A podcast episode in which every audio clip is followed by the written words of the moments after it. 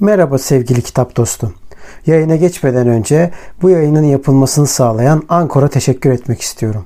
Ücretsiz olan Ankor, podcast'inizi doğrudan telefonunuzdan veya bilgisayarınızdan kaydetmenize ve düzenlemenize olanak tanıyan araçları mevcut. Ankor, podcast'inizi sizin için dağıtır.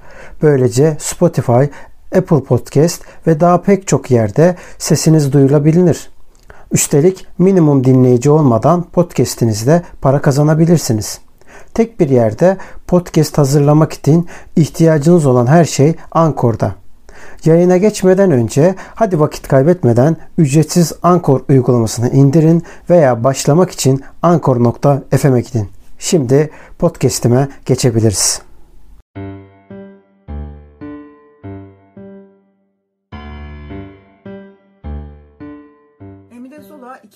1840'ta Paris'te yoksul bir ailenin çocuğu olarak doğdu. Yoksulluğun ne anlama geldiğini biliyordu. Zola yeri geldiğinde zamanın siyasetine, toplumuna da eleştirisel bakış atıyordu. Bunu arka arkaya yazdığı birçok makale ve kitaplarında da görebiliyoruz. Yeri geldi Yahudi düşmanlığının şiddetini göstererek buna tepki olarak sesini yükseltti. Bu yüzden hapis cezasına çarptırıldı ve sürgüne de gönderildi. Yaşadıkları sayesinde naturalizme yani doğacılığı ve gerçek gerçekçiliği yazılarına yansıtan Zola hem naturalizmin e, yaratıcısı hem de babası olarak kabul edildi. Nasıl Ölünür kitabı da bunlardan biri. Beş öyküden oluşan bu kitap ilk önce 1876'da bir Rus dergisinde yayınlandı. Ölüm kimseyi eşitlemedi.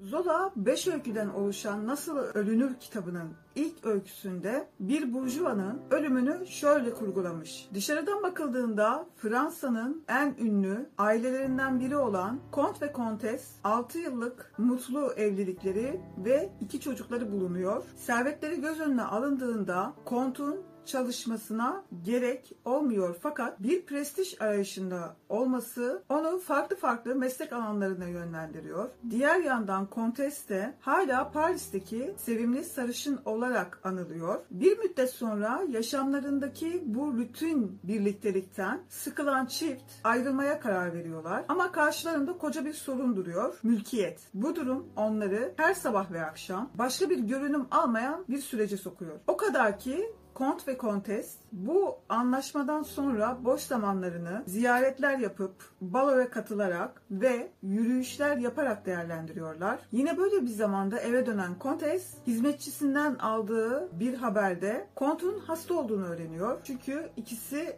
ayrı odalarda yaşıyorlar ve bu durum pek de Kontes'i ilgilendirmiyor. Sonuçta ikisi için önemli olan Konu mülkiyet anlaşması. Trajikomik bir asalet ve ikiyüzlülük, yozlaşmış ahlak, aylaklık, kötü kullanılmış siyasi güç, boşa giden servet. Emile Zola'nın asalet portresi ağır. İkinci öykümüzde karakterimiz Bayan Guart'ın hayatı tamamen paranın etrafında dönüyor. Öyle ki ölmekte olan kendisinin yaşadığı ızdırap fiziksel açıdan daha çok oğullarının parasını çalacağı korkusuyla korkunç bir ızdıraba dönüşüyor. Ve eninde sonunda ölüm Bayan Guart'ın da yakasına yapışıyor. Guart'ın ölümünden sonra tabutun sergilenme lüksünden cenaze masraflarının şaşalı maliyetine ve bu ayinsel gömülmeyi karakterize eden yine hala para oluyor. Ve bunun sonucunda zengin bir cenaze alayı ve annelerinin tabutlarının üzerinde savaşan oğulları tıpkı Bayan Guard'da olduğu gibi para da burada çocukların bencil davranışlarını belirliyor.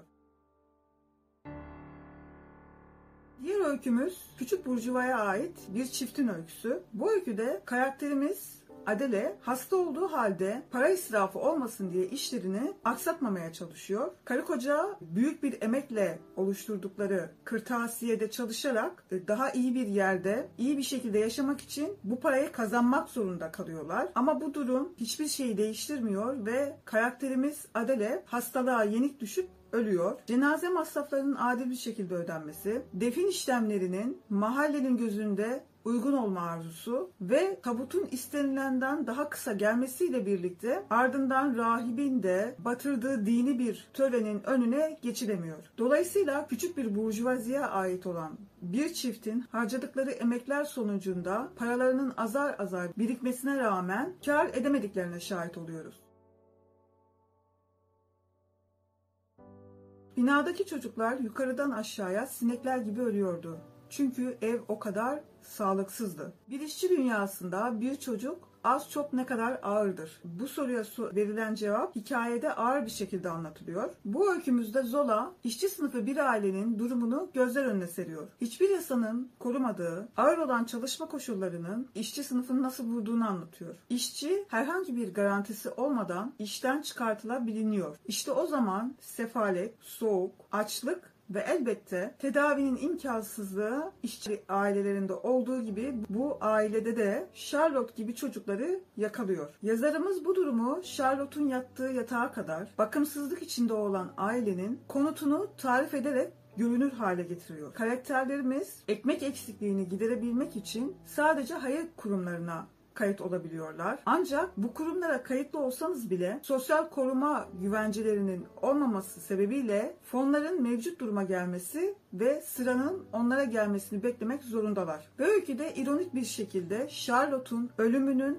hemen ardından gelen yardım her zamanki gibi treni kaçırdığı için geç kalıyor. Mekan ve zaman ilişkisi, soğuk iklimin aileye yansıyan dramatik etkisi karakterlerimizin yaşamasını daha da zorlaştırıyor. Yazar daha çok ailenin durumuna, yaşadıkları eve ve çevrelerini saran komşularına dikkat çekiyor. Charlotte'un ölümünü ise birkaç satırla anlatıyor. Ve sıcacık, tüy kadar hafif bu çocuğun cesedi ne kadar da sefildi. Karda ölmüş bir serçeyi şiltenin üstüne yatırsalar bu kadar az yer kaplamazdı.